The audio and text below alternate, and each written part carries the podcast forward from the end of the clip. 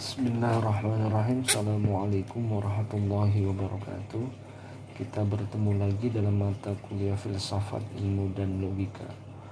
Dalam pertemuan kali ini kita masuk dalam materi tentang penjelasan ilmiah dan kepastian kebenaran ilmu pengetahuan. Apa yang dimaksud dengan penjelasan ilmiah?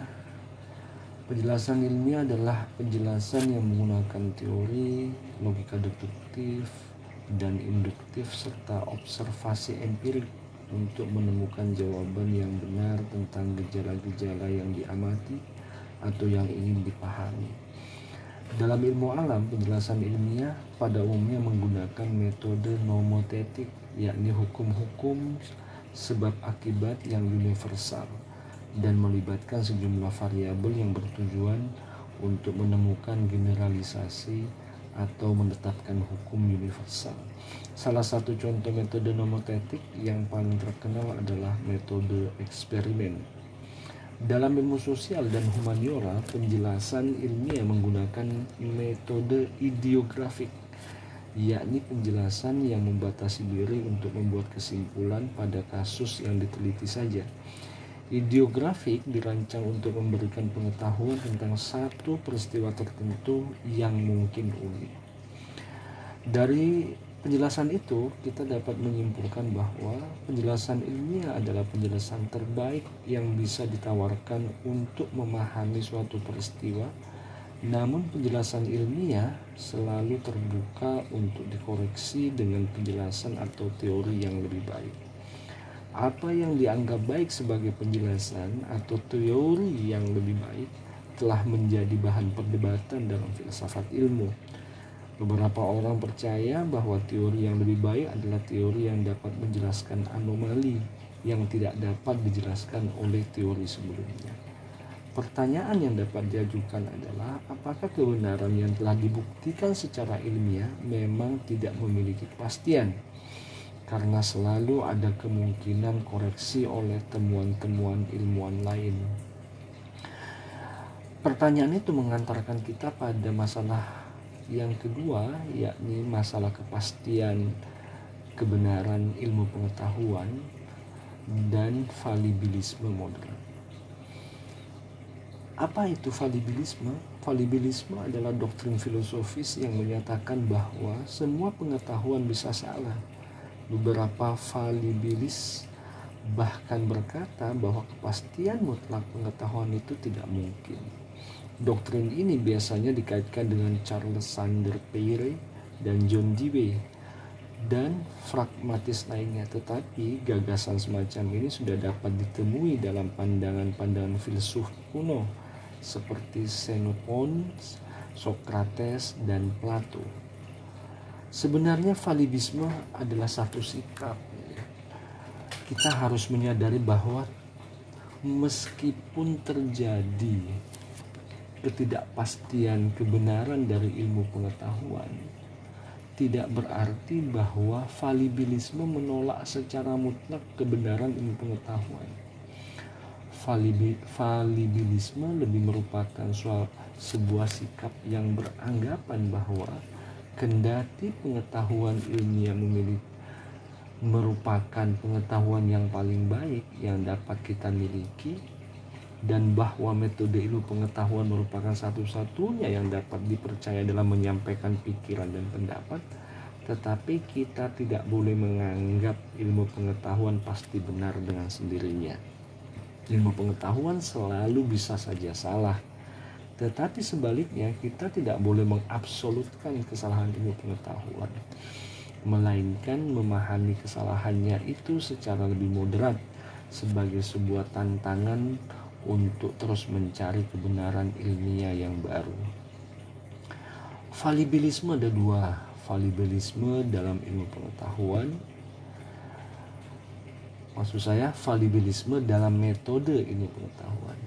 Metode ilmu pengetahuan tidak menghasilkan pengetahuan yang absolut, pasti, dan universal, melainkan dapat salah. Meskipun metode ilmu pengetahuan berhasil mengkonvergensi kebenaran, namun metode tersebut tidak dapat menghasilkan suatu formulasi yang pasti tentang kebenaran. Mengapa? Ada beberapa alasan. Yang pertama, peneliti tidak pernah merasa pasti dengan apa yang dicapainya sendiri.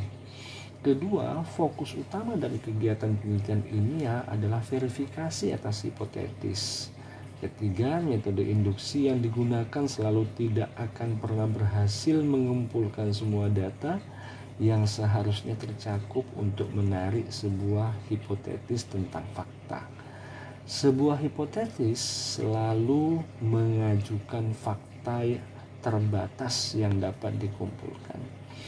Keempat, setiap hipotesis yang dirumuskan pada dasarnya tidak pasti. Hipotesis dirumuskan sebagai jawaban sementara atas problem. Kita masuk pada fabilisme yang kedua, yaitu fabilisme va, valibilisme dalam objek pengetahuan. Objek ilmu pengetahuan adalah peristiwa-peristiwa alam dan peristiwa-peristiwa sosial. Kita dapat mengenal objek tersebut karena keduanya real, tetapi keduanya juga berubah-ubah, tunduk pada hukum perubahan. Karena itu, pengetahuan ilmiah tidak pernah mencapai kepastian mutlak. Karena itu, dapat dikatakan bahwa ilmu pengetahuan selalu tidak pernah benar mutlak.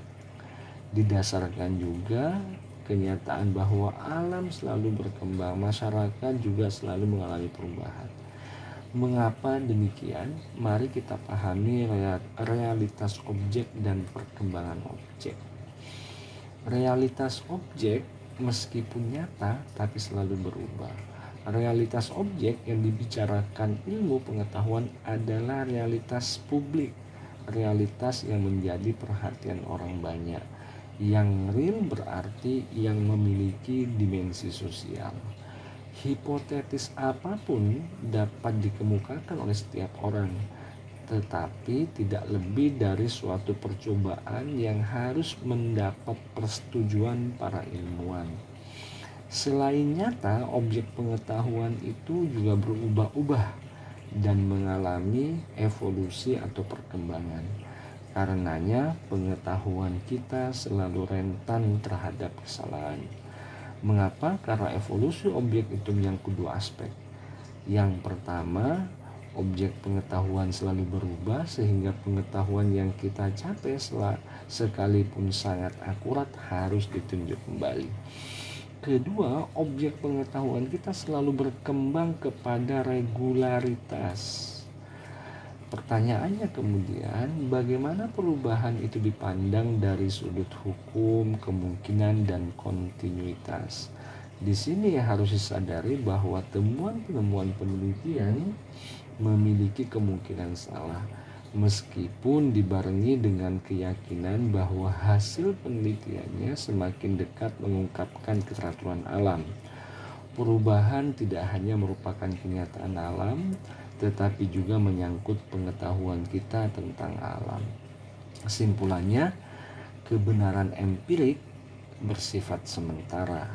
Kebenaran rasional meskipun, meskipun kebenarannya diyakini pasti, sebenarnya juga bersifat sementara. Jadi, dalam konsep valibilisme, kebenaran itu bersifat sementara, tapi tidak berarti kebenaran ilmu pengetahuan tidak dapat dipercaya. Kebenaran ilmu pengetahuan, baik itu kebenaran empirik dan kebenaran rasional, masih bisa diter- masih bisa kita percaya.